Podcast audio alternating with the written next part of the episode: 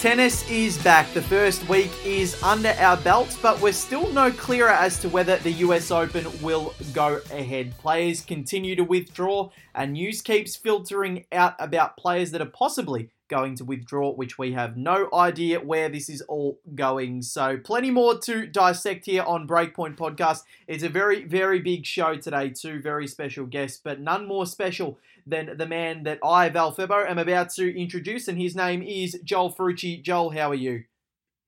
Not too bad, Val. Gee, thanks for the uh, well special intro. Really appreciate that. But um, yeah, not too bad. I think what is it now? It's going into week three of um, well, North Korea comes to Melbourne. But um, yeah, we're going okay. We're going okay. At least we've got some tennis back now to talk about, and um, well, the news never stops.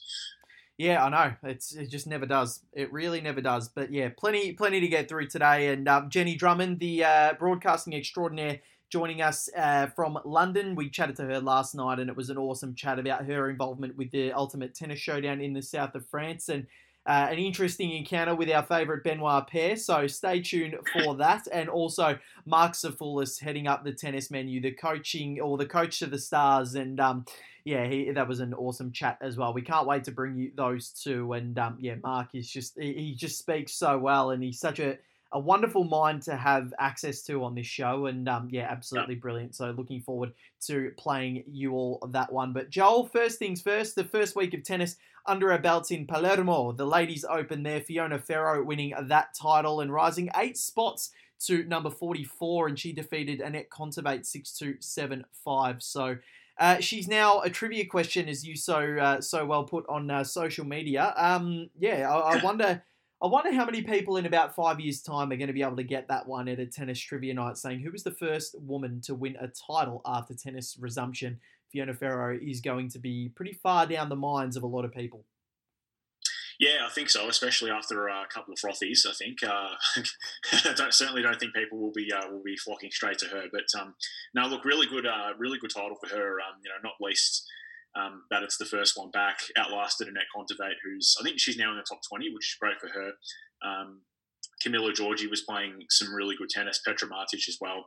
Um, so some good competition there that she outlasted, and um, a top 50 debut for uh, Fiona Ferro as well. So uh, really well done to her. And it was pretty bizarre actually um, at the end of it all, Val, with the trophy presentation, um, lifting that trophy with the, the, surgical gloves and the surgical mask as well. It was just you know, I, I, guess we expect it now, but it's still just so completely foreign when when uh, when you actually see it it's so bizarre, isn't it? Um, you know, having a surgical mask at a trophy, it just doesn't look right. It does not look right at all. But um, she took the trophy on the plane, so she has got to take it home. So um, it's just very, very, very weird. But you know, I think that's going to be the new norm that we're going to have to adhere to for at least the next six yeah, months. Definitely. I think um, with, with overseas travel um, being so prevalent for tennis players, but. Um, tournament in uh, Lexington this week and in Prague as well. Have you seen the top quarter of that draw in Lexington. I think 80% of it is Grand Slam winners. The names are absolutely bonkers. I'll, I'll get it up for you just to just to give everybody an idea of how jam packed this is. So the first quarter, Serena Williams versus Bernarda Pera. So Serena should get through that. But then Venus Williams versus Miss, uh, Victoria Azarenka. Shelby Rogers, Misaki Doi, and then Sloane Stevens. So 50% there are Grand Slam winners. That is staggering. Yeah, it's it's pretty impressive. I'm really looking forward to watching uh, watching Venus and uh, Victoria Azarenka. I think it's, it's fair to say that both are now, uh, well, certainly Venus, but also probably Vika as well, uh, veterans of, of the WTA. I'm, I'm really looking forward to that. I think it's going to be great. Yep. Um, so really exciting day two. Day one, of course, was was played today. Uh, Jessica Pegula, Ons Jabeur, Jennifer Brady, Magda Linette, uh, Marie Pliskova and Aryna Sabalenka all got wins uh, today, and a couple of upsets in there. It was some actually um, some worrying scenes regarding uh, Johanna Konta as well. I'm not sure if you've seen Bell, but um, in uh, in the warm up in the warm up of her match, actually um, was having trouble breathing, um, but ended up playing. Um, she lost though six four six four, but uh, yeah, it was uh, it was you know worrying. Has she got the Rona? given the current the current uh, circumstances. Well, I'm sure they'll go and test her. And, I think um, she needs to be. We hope that's not the case. I think she needs to be tested. If you're having trouble breathing, that's one of that's one of the symptoms. I think so. Oh, yeah, well. I've, I've got no doubt they'll go and, they'll go and test her. Yeah, well, I think they're all being- they're all being tested what twice a week. So yeah, I, I think Yeah. they're they're being safe, um, safe in uh, in those terms as well. But she lost to um to who was it here to Marie Bouzkova uh, six four six four this morning. So difficult loss for Konta, but I think if she's healthy, I think that's the main thing. So fingers crossed she's okay. So yeah, some big tour big tournaments. Genie Bouchard the only one to win in Prague before play was suspended due to rain. But that's all the results so far. We've got some more pressing matters, some more withdrawals coming uh, throughout the past week with Alina Svitolina, Kiki Bertens, Anastasia Pavlyuchenkova, Svetlana Kuznetsova, Barbora Strycova, and doubles world number eight Barbora Krejcikova are all pulling out of the women's draw of the US Open. On the men's side, young gun, uh, the Aussie uh, Alexei Popyrin has withdrawn, giving Andy Murray direct uh, direct entry into the draw. And Murray is way outside the top the top 120, so for him to get um, direct acceptance into the draw is um, is quite baffling. And it brings me again. We're going to ask this asterisk next to this Grand Slam. Yes or no? Um, well, I think simply put, fella, the- the answer probably has to be yes. Mhm. Uh, I mean, if we look at, and we're going to touch on it in a sec, but just just to sort of allude, um, and we have spoken about it a lot on on the podcast in the last couple of weeks, but just to sort of allude to some of the the, the names that aren't going to be there. Uh, Federer, Nadal, of course, first time since 1999 that we are going to see a US Open without those two. Mm-hmm. Gael Monf- Monfils, Fabio Fognini, Stan Wawrinka. That's just a small snapshot. And then uh, on the women's side, Ash Barty, uh, Alina Svitolina, Kiki Bertens, um, potentially Simona Halep. We've got her as a maybe, but we don't think she'll go. Uh, Anastasia Pavlyuchenkova, uh, Barbora Strycova, Sam Stosur, a former former champion, and the list just goes on and on. Um, Yep. I mean, really, the only I think the only answer is is yes, unfortunately. Yep. But uh, you know, as we've as we've said a lot, you know, we can we can see why the USTA is so keen to to push ahead with the event, regardless of, of what we think the um the the credibility of it will be. Um, but I mean, we don't even know for a fact yet whether it's actually going to go ahead. Um, you know, to my knowledge, and um, I think to yours as well, we actually haven't seen absolutely that it's going to get played. Um, you know, we've seen countless um, statements that uh, the authorities, the powers that be, are, are committed to staging the event, but we haven't seen uh, for absolutely 100% certain that it's going to actually be played. Yep, and that's exactly right. And I think that's what's pissing everybody off. I think that um, the fact that the players don't even know yet whether it's 100% going ahead. They keep saying that it is, but no official announcement, and they said that there would be, and the players are waiting for it. And it's it's getting really irritating. And I think, and the fact that Berrettini and Fritz are both committed to playing in Kitzbühel. Um, Fritz is American, so you'd think he'd be over there. Um, but what- what is what's baffling me, Joel, is that tennis could be, and we said this before the show this morning, that tennis could be a reason for the spread of for another spread of coronavirus. Italy is already preparing for a second wave in September. They're already preparing for it, and that's that's scary. But then the fact F1 is another sport that's going on at the moment. No crowds at the races, and they're traveling almost every week. But the thing is, they're based this season solely out of Europe. Mm. Solely out of Europe. No different continents. They're not playing on one side of the world to another. Yes, it's not that far from America to Europe, but it's far enough. The cases in America are much greater at the moment than what things are looking like in Europe. So why? aren't slowing down either. Yeah, exactly. So why why aren't we just solely basing ourselves in Europe for tennis? Surely that would be the more wise decision, Joel. And if we are going to play a Grand Slam, make it be the French Open. But Madrid's been cancelled. Madrid has been cancelled. That, that that's like I'm lost for words at the fact that we're still trying to get tournaments done. And a tournament which we thought was going to be a no brainer to go ahead in Madrid is now being cancelled. Rome, I don't think will be too far away. And the French Open still wants to go ahead with crowds, Joel. Yeah, bizarre. bizarre. And I think um, I I think Nick McCarvel's solution that he tweeted about in the last week was was the one that made a lot of sense. And it is it is pretty disappointing though that um, you know it doesn't really seem like there's been a lot of discussion around this. Okay, yes, we've got these bubble setups, uh, for the events that are being played. Obviously, in, in the US, moving Cincinnati to, to New York, um, the USTA trying to create that bubble environment there. But um, what Nick was saying was that um, tennis needs to create that, uh, I guess, domestic bubble, if you like, and we could probably call Europe somewhat domestic um, yep. because it is such a compact continent. Um, not not um, you know not not technically, of course, it's all international, but um, you know, uh, similar to that F1 mold is is basically I think what what he was what he was talking about. Um, you just need to you need to limit that travel. Um, and what's most disappointing as well is, you know, nothing seems to have been learned uh, from all the all the problems of the last couple of months mm. That we've seen with with tennis and and um, and COVID nineteen, whether it was the Adria Tour or uh, Atlanta or wherever it's been. Um, you know, we've seen how how how quickly it can spread and how it's just not discriminating um, at all um, it, it, it, seems like a lot of people in the sport aren't willing to sort of swallow their pride and and adjust to the situation. And I think that's what most is what is most disappointing because. Um, you know, obviously, you, you can't have the realities. You can't have a US Open in I don't know. Let's let's say um, I don't know Portugal, for example. Um, but that's that's when you almost just need to bite the board and say, well, you know, it's just too dangerous. It's simply too da- dangerous to go to the US and then to potentially bring the virus with you um, back over to Europe rather than you know just start in Europe and, and finish in Europe. Yep. That's that's how it starts and that's how it ends. Yep, and I, I, think that's the most sensible decision. Obviously, they're not going to do that because players are already in uh, the US at the moment. But what is more baffling now, Joel, is that the top twenty players. Jose Morgado reported this during the week that or Master, I think it was. I think Morgado wrote it. There was a secret Zoom call between the top 20 ATP players, the ATP, and the USTA, saying yep. that they want confirmation that they don't have to quarantine for two weeks when they get back to Europe after the US Open. Otherwise, they'll withdraw. Well, you know what? Withdraw.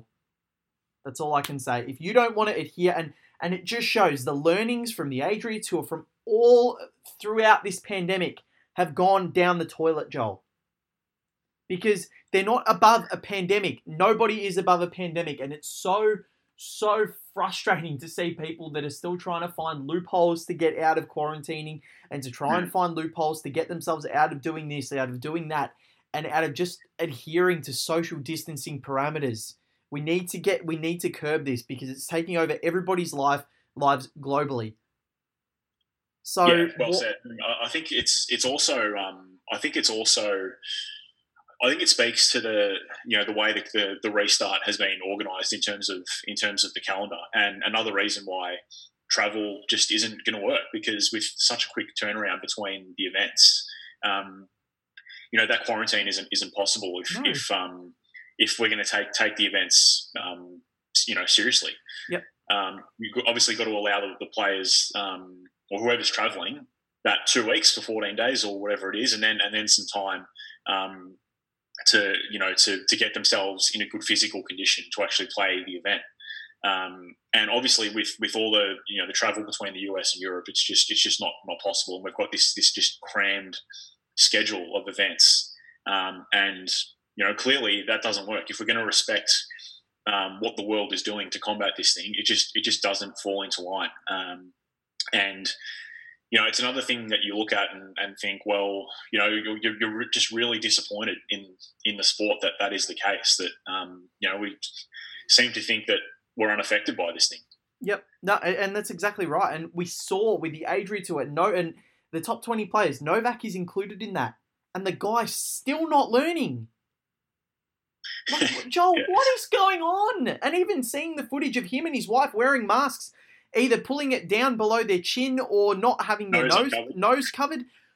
Oh my god, it is just it's like we're talking to cave people. Cave people would have more sensibility. Because you just point with the cave people, you would point to the mask, go, mm, and then point at your nose, mm, mask covering nose, point, mm, and the cavemen would adhere to that. They don't know any better. Of course they would we learned in the end. Oh. So it's just it's it's getting to a point where I'm like I'm just getting fed up because I just like in Melbourne things are just like I don't know what the cases are today, but they're slowly slowly coming down, but through strict restrictions and the fact that we're allowing you know athletes athletes are not above above people. They're not above the general population. You hit a ball around. That is your job. You know? It's you know, we enjoy watching it, but come on guys.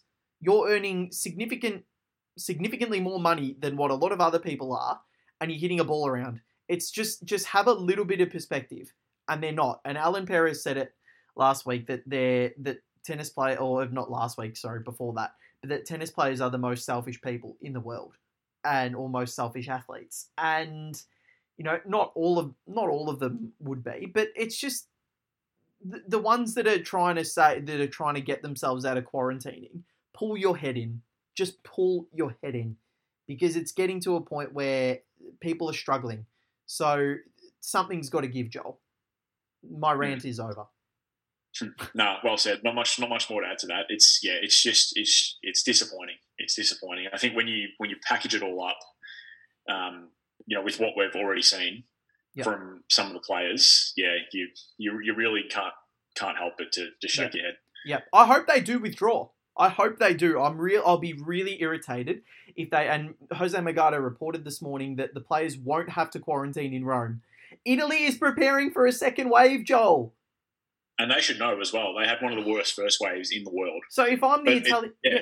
if I'm the Italian government, in disguise if they do pull out. Yeah, if I'm the Italian government, I'm putting up all all my hand gestures. I'm doing everything. I'm just I'm I'm saying no. You are quarantining. The you know the what is it? The clenched palm or the you know the the move from the head like that. The people can't see what I'm doing, obviously. So yeah. Great, great podcasting. Yeah, this is fantastic. fantastic. It's going to get even better when we get to the Marks of Fullis interview. Trust me. Um, um, you'll hear it, guys. Um, um, no, it's just seriously, it's it's getting it's getting to a point where I think we're to have to start laughing about it because it's to make me so physically angry because there's just no need and like there's so many players that we've had on this show so far this year that we we want the utmost success for. We really do. But we don't want their health to be compromised. And when players are trying to speak on behalf of other players when they don't know what their feelings are, it's just, you know what? Calm down. If you have to quarantine, just quarantine. You're never going to have to go through anything like this ever again if you do. Yep. And that's and that's all we can say. We, uh, uh the global population now knows a don't eat bats and B, if you if you social distance when you're told to, things can go away very quickly. So just listen to the rules, wear a mask, don't be an anti-vaxxer like Novak or like the protesters all around the world. Don't be an anti-masker and just listen. Because it's not a conspiracy. It's real. So pull your effing head in. That's all I can say to that. Should we get to Jenny Drummond, Joel? Yeah, we need some positivity. Yeah. And our first special guest on today's show is one of tennis's best international broadcasters. She's found everywhere. She does stuff for the Australian Open, all the Grand Slams, and we've recently been seeing her as part of the Ultimate Tennis Showdown showpiece in the south of France at the Mouratoglou Tennis Academy, and also the co-host of the Off the Air podcast with Lauren Jenkins. Her name is Jenny Drummond. Jenny, thank you so much for joining us from uh, from London. Great to have you on. It's my pleasure. Thanks for having me on, guys. No problems at all. And first things first, I guess. How um how have you gone with um the COVID nineteen pandemic? We've seen all different reactions from around the world, but how have you found it from where you've been? Yeah, I mean, for me, it's kind of been it's changed somewhat. I started in London, uh, was where I live, uh, but then I went back to Scotland um, for lockdown to spend some time with my family. I travel so much with work normally, um, so to be honest, it was great to have some time with them. Um, so I spent two months in Scotland and then in the beautiful countryside, and then I got a phone call to say, "Can you come out to France, please, for five weeks?" And that turned into eight weeks. Um, so, and then I've literally just got back a couple of days ago. So my COVID nineteen experience has um, been a bit here, there, and everywhere, bizarrely. well, it seems like you've had a much more enjoyable time of it than a lot of people, so count yourself very lucky. But we'll get into the UTS, sure. and um, yeah, it was an unbelievable spectacle in the south of France. No crowds, but a lot of different quirks of the tournament. Players no code violations, sit downs. The players could talk to the commentators, which I imagine would have been very fun for you. Especially, we'll get to Benoit Paire later, but um, that was one of the highlights for us. But um, yeah, eh, how did you how did you find it? And Matteo Berrettini winning UTS one, and then Alexander Zverev and uh, Anastasia Pavlyuchenkova winning the second ones. But how did you find it as a commentator and um, being there? It would have been bizarre, hand sanitizing, masks, and and then sort of just no crowds. It would have just had sort of a, a weird feel to it. Yeah, I mean, it was from from a COVID nineteen perspective, we got tested every single week. So did the players. So we had multiple swabs up our nose. It was not pleasant, let me tell you. but coming from where I um, was in lockdown, uh, where I was in quarantine in Scotland, I was only surrounded by my family. So I was really put at ease when I went out there. And that was one of my biggest questions. It was one of my biggest fears about going was what are the um, how are you going to protect us? What if we catch COVID? All those sorts of things. So they tested us every week.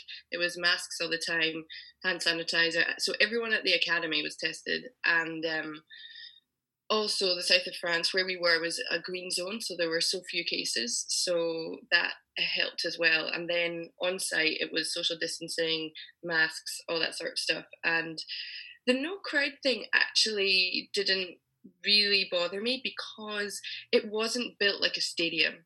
So it wasn't like you had an empty stadium. It was one of the courts um, at the Mouratoglou Academy that they built around. So they built some player boxes, they built some camera stands, and put obviously put up some branding and things like that. So it wasn't so crazy that there wasn't crowds there. For the players, a little bit, but they had their teams, so that was fine. And the, I think the fact that it wasn't an empty stadium made it a lot better. And then the concept is a completely different beast as well. It's I can honestly say it's one of the most fun things I've ever done because commentating on the tour normally you don't get but you don't get given a blank canvas. And that's exactly what Patrick gave us. And I mean we were told from the beginning that your role is so important. We need you to we need you to kind of be the face of it. We need you to get stuff from the players. We need you to tell the viewer what this is all about. So we knew that we had a big responsibility, um, and we just completely and utterly embraced it. Yeah, and in the end, I think it was a really well well run event, seeing as as it was, uh, I guess, a ex, had that exhibition feel about it. But even I guess from a, a marketing perspective, Jenny, I thought something that was really impressive about it was like just how well how well run the digital media side of things were. Like it was so easy to access highlights on Twitter or, or Instagram or Facebook or whatever it was. And something that I really enjoyed was that access to the players that, that you spoke about. So mean, how was that for you getting that that insight as play was going? Yeah, that was one of the the coolest aspect, aspects. So uh, first off, the digital team were amazing. They, the, I don't know if you guys saw them, the portraits. So every player had a nickname, and then they had to do like a piece to camera saying, if say you're Felix Auger-Aliassime, I'm the Panther, and I'm going to win UTS because of whatever, or I'm the Hammer, I'm Matteo Berrettini, I'm the Hammer, I'm going to win because of.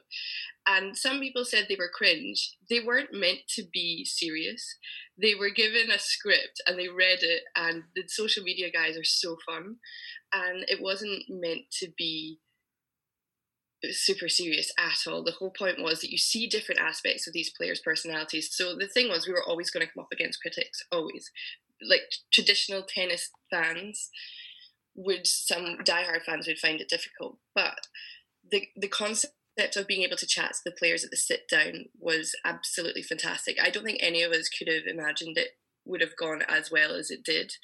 Um, first of all, they trusted us because they were told by Patrick, the commentators are going to push you. They're going to. We were we were told not just to be nice.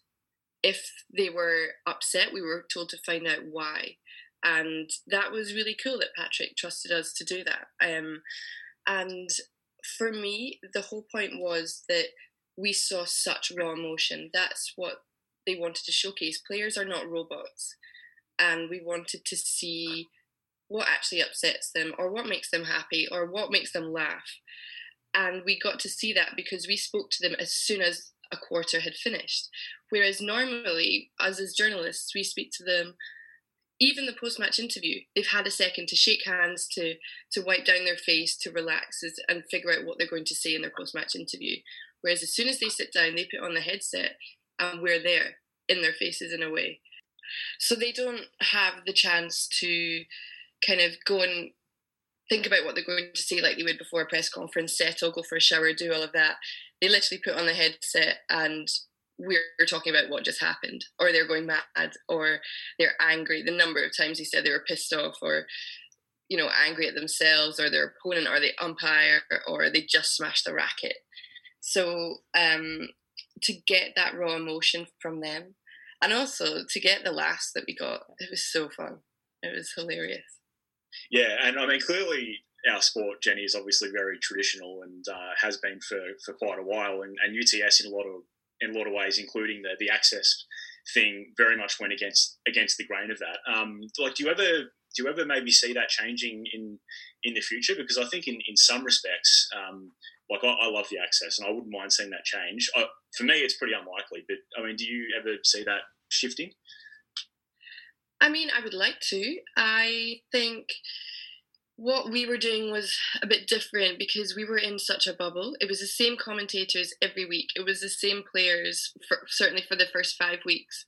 Um, we all sit and have lunch and dinner together, so we we get to be in and around the teams. We get to be in and around the players. They they they learn to trust us and we trust them as well and there you know there are always things you say and there are things you don't say and there are buttons you push and then you figure out when and how much you push them the difficulty i think on the tour i think it would be great to implement it but the difficulty would be so many players at so many different times and different commentators. So you've got so many different personalities coming together. So whether or not it would have the same impact i don't know but I think certainly in small stages it would be it would be great to implement because a lot of the players said that certainly like Alexei Popyrin or Corentin Moutet who are quite emotional players they and get because they're young they get upset at themselves whereas the, the older players the Gasquets just would get on with it. They said it actually helped them because it helped them forget the stupid mistakes that they were worrying about on the court um, because they were just chatting to us. So it was great to hear their feedback as well. And that was actually quite surprising that the players all loved it.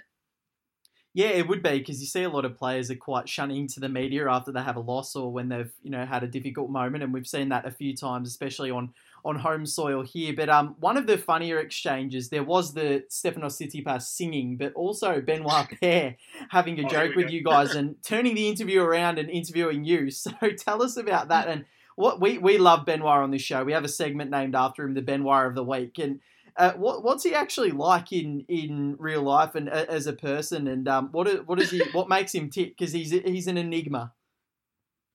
He's mental. He's absolutely mental. But he, he's genuinely such a nice guy. Yeah. He is he is the same with every single person. It doesn't matter who you are. He's so friendly. He would come in in the most ridiculous outfits. He laughs a lot. He um I mean he's crazy.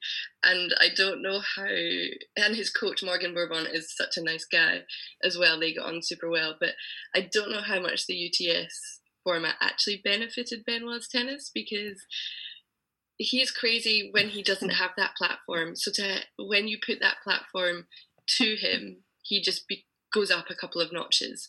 Especially when there's no code violations, he can just oh he can just do what he likes. But then yes, that particular exchange was rather entertaining. So he was absolutely exhausted um, because let's be honest, he wasn't in the in the best shape of all time, and the format is quite physically demanding.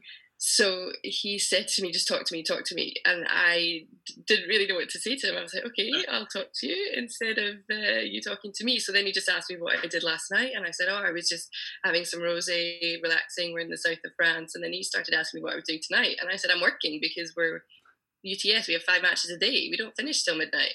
He said, Yes, but what are you doing after work? I said, Well, I'm going to bed because we finished late and I've talked for about eight hours. So that's kind of how it went. And I just thought, Oh my goodness, where's this going? But um, you just don't know what to expect, let me tell you, because so many people ask me, Do you prepare your questions for the sit downs? And to be honest with you, you write down if something big happens in the quarter, but half the time I didn't because they're human beings and I just react to their to what they say. And there's so much to think about. You're commentating there's so much happening then you go to a sit down. So you're just kind of reacting and you, you never quite know what they're going to say. Like one time Feli Lopez said to me so I was ready to talk to him. I said oh Feli. And he said oh yeah tell me something I don't know. I was like um uh, I don't know. That would be difficult dealing with their characters as well because some would be in a more jovial mood and they can put you on the spot but i guess it does help as a journalist it makes you sort of think quicker so that does help. But in terms of form what um there were so many big players that actually played this oh, event. There's a Paire uh, Verdasco, Tsitsipas, Goffin, uh, Zverev, Pavlyuchenkova, um, Berrettini, Gasquet, Lopez, Auger-Aliassime, the list goes on, Dominic Thiem which player impressed you the most out of all of those players and that really sort of gives you confidence for them going into the tour restarts? Well, I think the player who was most on form was Richard Gasquet. He was playing unbelievable tennis. He, he even said he was playing like a top 10 player. And um, he was funny because you could he actually showcases personality. He smacked the umpire's chair sometimes and he doesn't ever do that on the tour. He was he got angry. It was quite funny. But also you can ask him a question. You can say so are you struggling to put that headset on Richard? And you say yeah I mean I thought I was hitting my forehand really well and my back. So it was entertaining with him certainly. But his tennis was was unbelievable. He was so consistent. He lost in the semi-finals of UTS one to Matteo Berrettini. Had a point to win that match in Sunday. Um, and then he was in the semi-finals of UTS two, but unfortunately he actually got injured in the warm-up um, while he was hitting with his coach before. So I really felt for him because he was playing such high-level tennis consistently, and then he hurt his knee. So, and obviously he had he's had a lot of injury issues, so I'm just not sure how he's going to go back or how he is right now. But he certainly was a player who was looking like he'd not been in lockdown. That's for sure. Yeah, well, we certainly hope Richard can go a little bit longer because uh, I think I speak for, for Val as well that we uh, we're, we're not going to get sick of that sumptuous backhand anytime. Oh, no.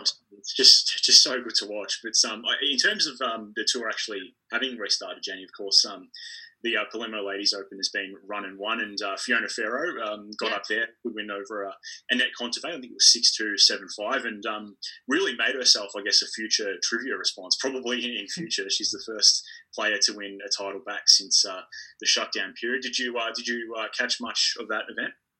No, I didn't actually, because to be honest, I've just been in my kind of post UTS bubble. Um, but at the same time, I'm delighted that it's back. The tour is back up and running. WTA and ATP soon enough, and we're going to see who wins what. But it's it's still very bizarre because you only have a select number of players playing, so it's it's not it's not quite all there. And obviously, the U.S. Open as well. We've seen so many players say, "Oh, I'm not I'm not going to play. I'm not risking it. You know, huge players, Rafa Nadal's not going, and the ladies, Svitolina's not going, Pavlyuchenkova's not going.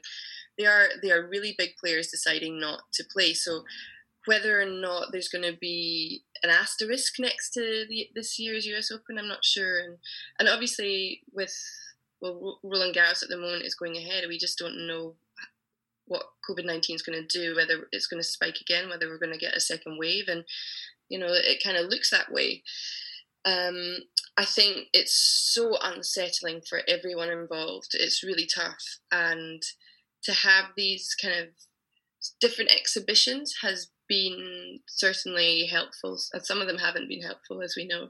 Yeah. Um, but I think the most interesting thing being at the Mouratoglou Academy, certainly around the Tsitsipas family, was that Steph really struggled with motivation a lot of the players really struggled with motivation. And then as soon as they had some form of competition, their mindset changed. So I think as long as the players have a kind of a deadline or a restart date, it's so much easier for them. With with no restart date, that's when they get they find it really, really difficult indeed.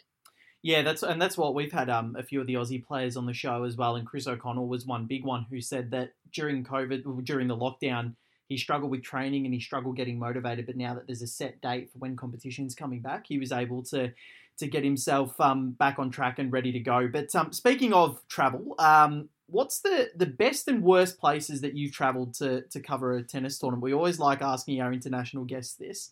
Um, so, what's the best and what's the worst? Oh, okay. I have to say one of the best. Okay, I know.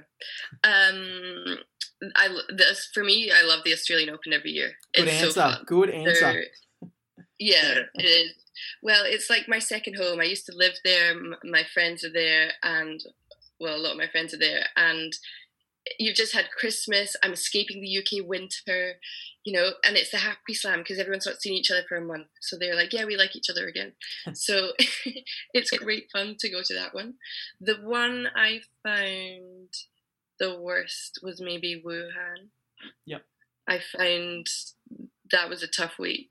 Yeah, we've um, we've had a few week. nominations for China, and the the food was tough, and yeah, maybe Wuhan few nominations for China from the players and media now alike. So um, it's it's getting pretty dire for them, especially after what's happened from there this year. We um yeah we can't really blame you all. But um, tell us about the the off air podcast, and um, you host that with Lauren Jenkins, and where we can find that. So um, just tell us a little bit about it. Yeah, sure. So during lockdown, um, I'm sure like you guys were freelancers and we wanted to keep broadcasting and we my I work with Lauren and rugby on the Pro 14 the Guinness Pro 14 which starts back so soon I can't wait. Um, and we decided to start a podcast. We'd spoken about it before and um, Lauren's mainly she is just does rugby works on rugby so her, her knowledge is amazing on it. And we just decided that we wanted to speak to athletes and broadcasters in the sporting world and just find out what their story was. Um, hence the off-air podcast name. So it wasn't just about what you actually do. It's it's everything else in and around it. And um, we came up with the concept, and her her boyfriend does has a graphics design company, so he does all our graphics for Beautiful. us. And um, yeah, we've done four episodes so far. You can find it on iTunes or uh, Spotify. So go and have a go and have a download. Um, we've had some great guests so far, and we've got more in the pipeline as well. Yeah, we've listened to the Dustin Brown one. It was absolutely fantastic, and uh, we're we're lucky as well. A guy that we both know from uni um, has been doing our graphic design. So Jeff Dickinson Fox has been um, absolutely amazing. But uh, Jenny, thank you so much for joining us on uh, on Breakpoint today. It's been an absolute pleasure having you on. You're one of the best broadcasters glo- globally for our sport, and um, we're looking forward to well, hopefully having you in Melbourne next year. And um, fingers crossed we can actually get the tournament going. But um, yeah, good luck for the rest of the year, and we'll speak very soon. Oh, thanks very much, guys. It's been great to be on. And yeah, stay safe in, in Melbourne. I know it's a bit tough out there right now. Jenny Drummond there, broadcasting extraordinaire, joining us on Breakpoint Podcast. It was awesome to have her on and her opinions on the Ultimate Tennis Showdown and some of the fun experiences that she had in the south of France. I'm dying to get there. It looks like a beautiful location. But Joel, from one extraordinaire to another. And this man is an extraordinaire to the very sense of the word. He's a coaching extraordinaire. The tennis menu has launched his uh, his brainchild, and it's a wonderful website that we look forward to watching flourish. And his name is Mark Safoulis, the coach to the stars. Mark. Again, you're one of our only three time guests on this show, so you must be doing something well and truly correct. How are you, mate? I'm going well, but I'm seeing your podcast go to great great lengths around the world. And I'm just hoping it doesn't plummet with me on the show for the third time. So let, let, us fingers fingers crossed we uh, we go okay today. But um, now thanks again for having me. And thanks for the lovely intro. It's always nice to to talk to you guys and uh, and spread the tennis word. Uh, no, mate. This uh, this show I reckon will be our highest rating one yet uh, with you on board. So no, we um we're just riding your coattails. But um, no, t- the tennis menu has launched. We've been talking about it a couple of times on uh, on our previous interviews, but it's here. It, it has launched, and um, tell us about the excitement and um, how it's all been going so far before we get stuck into the rest of the interview. Oh, the, the tennis menu's been in the works for, for four years as mm. a product, but it's been in the works for 20 years as a coach. So, you know, it's one of those things that I've loved putting together. It's just my ideas from so many years of coaching. And obviously, you know, so many different people have influenced my coaching and my style. And I've taken a lot of different ideas from different people. So it's been great. You know, we've, we've had some really good uptake into into the program. Uh, we're going to continually grow the product and, and, make it as big as we possibly can. But just the feedback we're getting is really nice. So I do thank those people who have, who have reached out to us and continually giving us some nice feedback. And you know, hopefully they're enjoying the product, and hopefully everyone's enjoying our social media as well it is a wonderful product and the social media stuff you guys have been doing nick you're seeing behind the scenes is um he's doing a wonderful job with all the social graphics and um and the website stuff so uh, you guys are an absolutely awful uh sorry wonderful team i don't know where oh no, my god it's all right it's it's okay, man. I get it. We're, we're not. Oh the, my not god, the, no! Sorry, Jesus. oh, no. Oh no. I, I was trying to say awesome and wonderful at the same time, and the worst and the worst two actual fragments of those two words have come out. Oh no, I'm never gonna live that one now. oh, that's brilliant. Oh, do I get Benoit of the week for this now, Joel? Absolutely, you got it. Oh.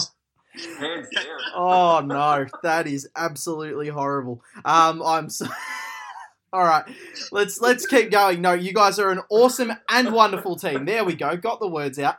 Um, but oh no, I'm never going to live this one down. Um, so let's get to let's get to coaching, and because of because of the pandemic, it's been a weird and or horrible time for tennis players, I guess, and a lot of the motivation would be down from um, from everything that they would experience normally throughout this time of the year, heading from Wimbledon to the US. There's usually sort of a, a, month through July where there's not too much going on, a couple of smaller tournaments. But as we get into August, there's a couple of Masters and Premier events as we head into the US Open.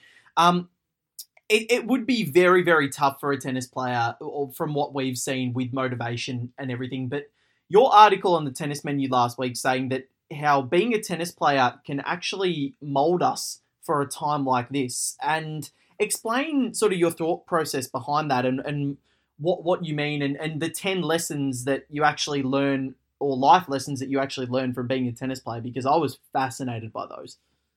Yeah, look, I think you know I wrote that article and I'm not the greatest writer, so you know I do apologise for those who who speak the English language very well because my, my writing is very coach driven orientated and not academic. But I think the the message I was trying to get across to people was the fact that in tennis we're so independent. You know, we live our lives on our own. Um, we, we travel on our own. We're on the court on our own. We have to make decisions on our own.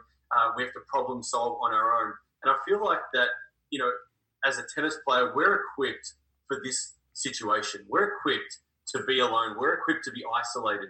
Um, and we deal with this day in, day out.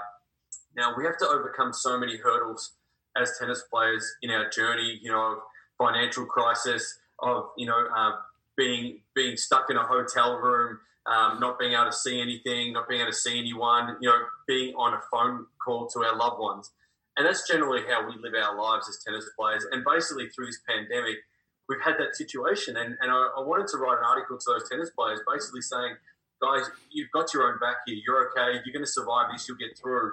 Uh, because I think there's there's so much negativity going around, but I think you know, being you know in the tennis bubble for so long, I, feel like we're equipped to be able to deal with it. And you know, there's so many lessons in life that we learn through tennis, and it's important that we realize that and we realize how much we uh, we have learned along the journey, probably implicitly. Um, and, and, there's no no one teaching us this, but we learn this through experience. And you know, everyone in tennis will be fine. We'll get through at the other end, and we'll be bigger and better and stronger for it.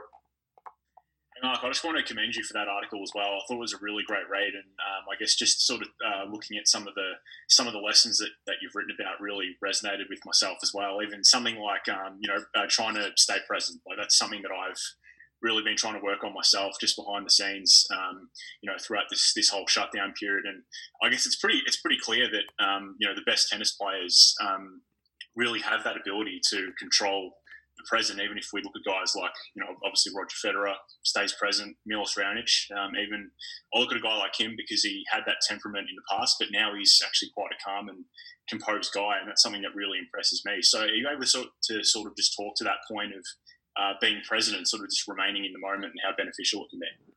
Oh, it's absolutely, Joel, and you hit the nail on the head. I think we all um, need to stay present in everything that we do. You know, there's so many times where you as an individual will, will be able to resonate with you're doing one thing, but you're thinking about the next thing that you're doing, and then the thing that you're currently doing, you don't, you can't give 100% to because your mind's focused on that next job or the job that you did previous, which you may have screwed up. Now, the ability to stay present is is mindfulness, and it's interesting you bring that point up, and I didn't even know you were going to ask me this question because last night I ran a session for, for 10 of my junior athletes on mindfulness, on presence. And they're aging between 9 and 13 or 14 years of age.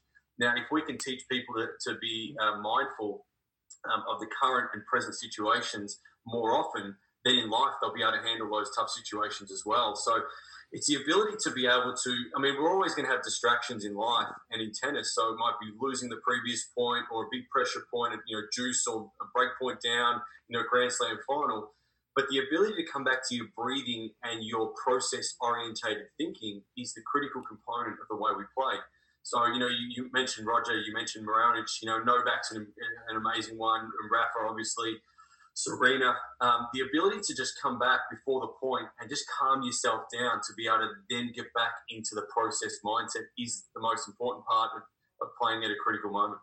And how do you teach them to do that? What What's the main sort of what's the main ethics towards it, or the the sort of theory behind it?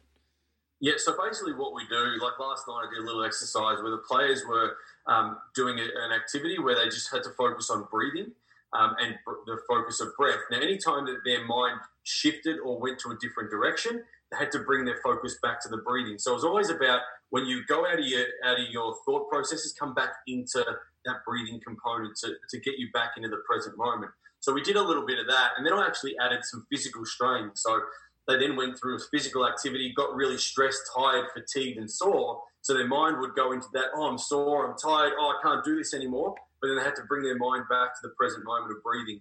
And that was what sort of helps it. But you can't do it once and expect to be good at it. It's about doing it consistently over a period of time to make it habit and not just a behavior.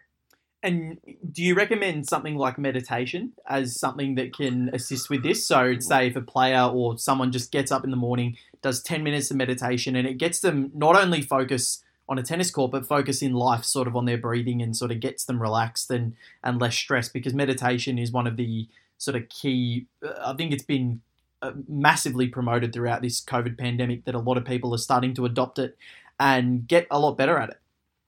Absolutely. Oh, meditation is a huge part of it. You know, it's about being one with yourself. It's about being calm and controlled in your breathing and your thought processes. And the other one that you can do is um, if you get yourself into a position, you go outside in the mornings go through your meditation and actually focus in on all the little sounds that you hear. And it actually brings your attention to that present sound, to that present moment, and actually trains your brain to stay in that moment and to appreciate all those little sounds the sound of the birds, the sound of maybe a car driving past, um, the sound of some wind or you know some rain. It actually brings you to those moments. And I think that um, if you can practice it daily, you become more one with yourself. You do. You really you get in control of who you are and what thoughts that you can have. And you know, as a tennis player, we know if you're not in control of your own thoughts, you're not in control of your own actions. So that to me is a really critical part of being a really established player. Yeah, really glad that you brought up uh, meditation, Val. I've actually been doing a lot of it, Mark, and admittedly, um, I think I've been doing it sort of two or three times a day. I've kind of got myself into this routine where um, I do it first thing in the morning, like before I turn on internet or anything, check messages, um, do a five minute meditation. Um, then after lunch, I'll do another one, uh, maybe on a walk if I if I forget that, and then before I go to bed, it's the last thing at night um, I'll do. And the thing that I've I've really found is that it takes a lot of practice. Um, you know, it's obviously not just going to happen straight away. And I think before I started it, I, I held off on it for so long um, from actually trying it because I thought um, I've always been terrible at mindfulness. I just don't have the mindset for it. I keep getting distracted. It's not going to work for me. But that's not always the case. So have you have you sort of found that um, you know, in, I guess trying to embody this in um, any of the, the, kids or the players that you work with, it, it just does take that little bit of time, and you really need to encourage that with patience. Oh, absolutely, Joel. There's no doubt there's a, a certain amount of skepticism in everyone. Um, oh, that's crap. You know, what's that going to do for my tennis? You know, I just want to hit balls. Just put, you know, just get me on the court. I just got to run. I've got to get fit. Yeah, that's all good and well. But the, the critical component I find in coaching is that every thought creates an action. Now, why coaches create the actions and not the thoughts is is beyond me. We've got to teach people to think better, to act better.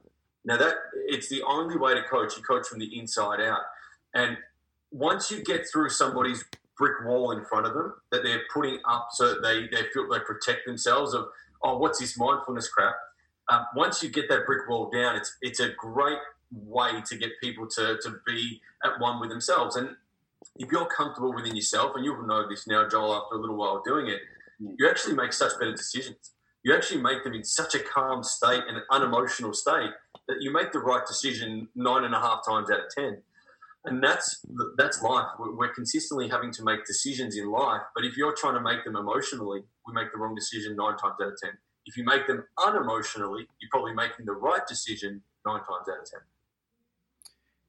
Um, well, no, it's it's unbelievable, and I've I think I've fallen into that trap where I've tried meditating, and then because I get distracted as well, and much like Joel, and I, sometimes yeah. I come back to it after a while, and then I'll I'll feel a lot better, and then I'll sort of stop doing it. But I think what I think actually doing it on a daily basis is something that I need to get better at as well, and it's it's such a it's such a good life lesson to to try and adhere to and try to and try to adopt into your into your mantra and looking at looking at the the 10 lessons before we get on to the pandemic and, and more about the the return of players you mentioned and also i think mindfulness will also help with this be prepared for disappointment. Because you can prepare all that you want but you know what? You might not actually win on the day. So you just have to accept that if you do everything right you're going to do well more often than not but it's not going to happen every time. No exactly right. Like there's a stat which I think is a great one. Rafael Nadal's winning ratio on clay is something like ridiculous, like 90% winning ratio on clay. But if you look at the breakdown of points, he actually only wins 56% of the points on clay. Now, if you think of that as a holistic view of tennis, every second point you're losing. He's the best in the world, winning nearly 100% of the time on a, on a certain surface, but only winning 50% of the points. Now, that to me is the, one of the most important parts about learning to be a tennis player is that you aren't going to lose. You're going to lose matches, you're going to lose points, you're going to lose games, you're going to lose sets. But it's how you deal with losing that is a critical part of being a, tennis player. And no different to the pandemic. You know, we're losing right now. You know, I'm sitting in my house at the moment. I can't work. I can't go out. I can't go shopping. I can't do anything. And it's like, well, I'm losing right now, but how am I going to deal with that? And it's not what you dealt in life, it's the dealings that you have around it and how you deal with it. And that's the most important part about being a tennis player is the dealings of losing points, of losing games, of losing matches. Um, and the hardest thing about being alone inside a house right now is that you're just immersed in your own thoughts day in, day out. So the negativity creeps in all the time, but it's how you deal with that negativity. Uh, you're on a tennis court.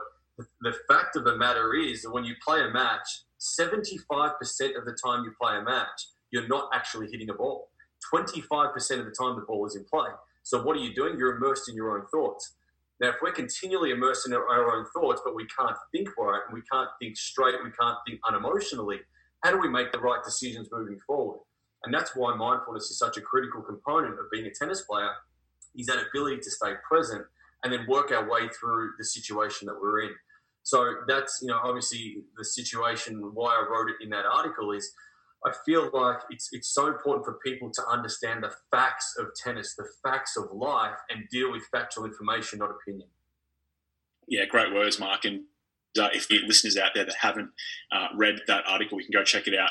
Uh, thetennismenu.com, all one word, uh, and also at the tennis menu on Twitter. We, I reckon, we're actually going to share that um, on our Twitter account later on, I reckon, just to make it easier for people. It's a great article and would recommend that everyone goes and checks it out, especially um, if people are, are, really in our position, like we are in Melbourne at the moment, just a bit, a bit isolated and, and um, potentially needing uh, some motivation. But of course, uh, a positive for all of us is that uh, the tour has restarted, at least the WTA for the time being, boys. Uh, the ATP in the next fortnight, we're looking forward to that. And of course, we do hope that the US Open goes ahead. I don't think, um, to my knowledge, there's been any official confirmation yet, but um, that is a real worry, I think, Mark, because obviously the players have got a lot to sort out in, in terms of uh, logistics. And, and you have been um, in player camps in, in the past. Of course, you travelled with uh, the Bryan brothers and a lot of other players as well. I mean, just how, I guess, tough is it um, for the players and, and for everyone involved to actually arrange that travel because I can only imagine with what three weeks until the the US Open, if it goes ahead, it's going to be pretty challenging to get it all figured out. Yeah, it's going to be a real challenge. It's the the fear of that unknown. Like, what's going to happen? Who knows? I mean, I don't think the organisers even know what's going to happen. Um, with 25% of uh, the COVID cases in the world in America at the moment, I mean, will it go ahead? Won't it? I, don't know. Um, I think look, I think there's some players that are getting really negative about the situation of being in a bubble and, and having you know minimal teams and so forth. But at the end of the day, if they can stop whinging and complaining, it'd be a really good idea because they're actually able to do what they love and what they what they uh, earn their money from. And you know, there's a lot of us sitting here going, "I wish I could be in that situation," but you know, yeah, it's a really challenging one for, for players because they actually don't know whether or not it will go ahead. So you know, I've got players over in France at the moment training, and you know, she doesn't even know whether or not you know the tournaments are going ahead. So she says, "Oh, do I book? Do I not book?" And I'm, you know, it's a hard one. It's a it's a challenge, but. Um, at the end of the day, the tour is back, as you did say. It's a real positive. I think we need to see it as a positive. Hopefully, it does go ahead. But from a player perspective, yeah, it's a it's a challenge because you don't know, you know, if you should book and who you should book for. You know, do I book for one coach? Do I book for two? Um, what's going to be the capacity that they're going to allow? And um, it is it is the unknown, and, and, unfortunately, I don't have a definitive answer as to what it, what it's going to be. But you know, hopefully, it does go back because you know um, people need to get back to some normality at some point. But I just hope that they've got their their safety protocols in order because you don't want a whole heap of players coming out of that with COVID and, and having to isolate themselves. So that'll be the real challenge. Yeah, definitely will. And I think what the the the talk about the entourage is is obviously something that that fascinates us because some players bring um, an entourage of 10 or even more to some tournaments. And how do you reckon players will go with a smaller entourage and how do they make the decision with who to take if they're accustomed to a certain lifestyle? Mm, it is challenging, but at the same time, I think when you once you hit the court, you hit the court, right? So you know, I think you know it, the entourage gets put aside, and, and, you just you just play the game. And I think the best players are able to adapt. Um, if you're not if you're not able to adapt, you're not at the top of the game, and that's pretty plain and simple. So um, I feel like you know they'll they'll adapt and they'll find a way. And you know, I think the the, two people that generally the players will travel with will either be a, a strength and conditioning trainer um, and a coach, or be a, a physio and a coach. Um, you know, you want your coach there with you because they're the person you probably tr- trust the most, um, and then someone to look after your body in some way, shape, or form. I think that, that would be the, the ideal scenario for most players. I think the hardest part will be not having families there. Yeah. And that, you know, that's probably the biggest challenge with a lot of these players is not having the support of the family and obviously missing their families for so long. That would be the probably the biggest challenge for the older players that do have, you know, quite large families or, you know, kids or whatever to be able to miss them is, is a challenge. That's an emotional attachment that you're losing. Yeah. So you know, apart from that, I, I, think they'll handle it quite well. But um, you know, it is going to be an interesting, you know, res- resumption of the tour because who knows what's going to happen? Who knows who's going to go? Mm. Uh, you know, it, there's the, the, cuts are going to be a lot lower than normal um, because players don't want to go there and risk their health. So it, it will be an interesting couple of weeks ahead to see what does pan out. You know, especially at the US Open. Yeah, exactly. And well, you mentioned the cuts, like players in the 120s are now getting direct accept- acceptance into the draw. So it's um it's all still uh, wait and see, and we, we don't know if players are still going to withdraw. It's all you know. We, we still want to we want to see tennis go ahead. I'm still not sure it should be going ahead in the US, but who knows? But Mark, thank you very much for joining us today. Barring my slip up before, it's been a fantastic interview. you, you and Nick do a wonderful and awesome job. Um, but I think we've, um, I think we've coined the new definition of the word awful. So um, we've, we've combined wonderful and uh, and awesome. Mark, thank you so much. You can follow the Tennis Menu on Twitter and Instagram at the Tennis Menu. Go like them on Facebook. Please check them out. Subscribe. Watch all the videos. Mark and Nick have put so much work into this. They do such an unbelievable job. It is a it's it's tennis um it's it yeah it's just tennis. I was going to say something quite filthy there, but it, it's um it's it, yeah it's um yeah it's um no it's it's well it's tennis porn. It really is, and uh, you know what? Why not? I'm saying it. It is. It is. Mark, thank you thank you very much for joining us on the show. This has been, I think, the loosest interview. I think I need to go have a drink of water. Um, it, it's an absolute pleasure, and uh, no, it's it's good that we're we're, we're creating an awful website, which is fantastic for, for everyone there in tennis. And uh, you know, if you if you don't like tennis, go to it. If you like tennis, go to it. I mean, you know, it's it's one of those things. But thanks again for having me, guys. And uh, three times. Yeah, hopefully, I don't let the uh, the ratings plummet for you, but um, keep doing a great job, and, and you guys are doing yeah, an amazing job for tennis. If they plummet, it's on me, Mark. So absolutely nothing on you. You've been absolutely fantastic as always, Mark Safoulis. Thank you very much. Thanks, guys. Mark Safoulis joining us there on Breakpoint Podcast. That was probably my finest interview of my career. Um, oh my god, that was that was awful in the in every sense of the word of awful. Um, wow.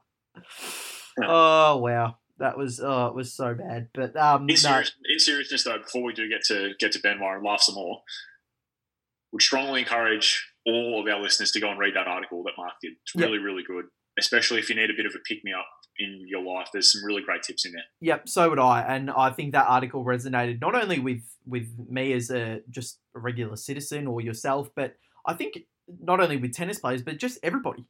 Because yeah. it's about life. It's not just about tennis. And that's where that's the beauty of what Mark is about. He incorporates tennis into life and translates it into ways that are easy to understand and makes it more about your life journey rather than your tennis. And he says, you know what, if you're feeling positive about life, and if you're feeling positive about this aspect of your life, it's going to transition into other aspects of your life, into your family life, into your friendship life, into your career. And there's so yeah. many different ways that you can take that. And I think the way that Mark coaches and Mark's beliefs are something that everybody should look up to. And he's just he, he's wonderful, wonderful in every in every sense of the word. And yeah, just he does such a wonderful job with um with the tennis menu, and he's just brilliant. Yep, well said. Well said. Ben. Benoit time? Yeah, it is. It is. This is all yours, Joel. All right. So now, originally, Benoit number 18 was going to be, and we spoke a bit about it earlier, but it was going to be generally anti maskers and just dickheads because we're all sick of them. Yeah. But it's changed in the last, checks watch, half an hour. How? It's you, Val. oh, no. I was only joking. I was only joking. oh, no. Oh, no. oh no. I'm second in Benoit of the year now. I'm behind Novak. oh no. Novak, oh my god. Oh, that'll be it for me. I'm retiring the show. uh, I look. I think I deserve it because that was that was one of the worst. Um, that was one of the worst brain flips I think you could ever have. I, was, I don't know what I was doing. I really don't know what I was doing. Like, well, it was a pretty funny gaff. It has yeah. to be said. oh, yeah. I think that's going in the bloopers for the end of the year. Um, yeah. Well, at least we've come up with a new definition of the word awful: awesome and wonderful. Yeah. True. Yeah. true. Yeah. I think that's. Uh, yeah. I think yeah. You can call someone awful and actually mean it. Uh, but then they can go, "What did you say to me?" And then you'd be go, "No, awful's the new word. It's awesome and wonderful in the same word." But then in your head, you're like, "No, you really are awful."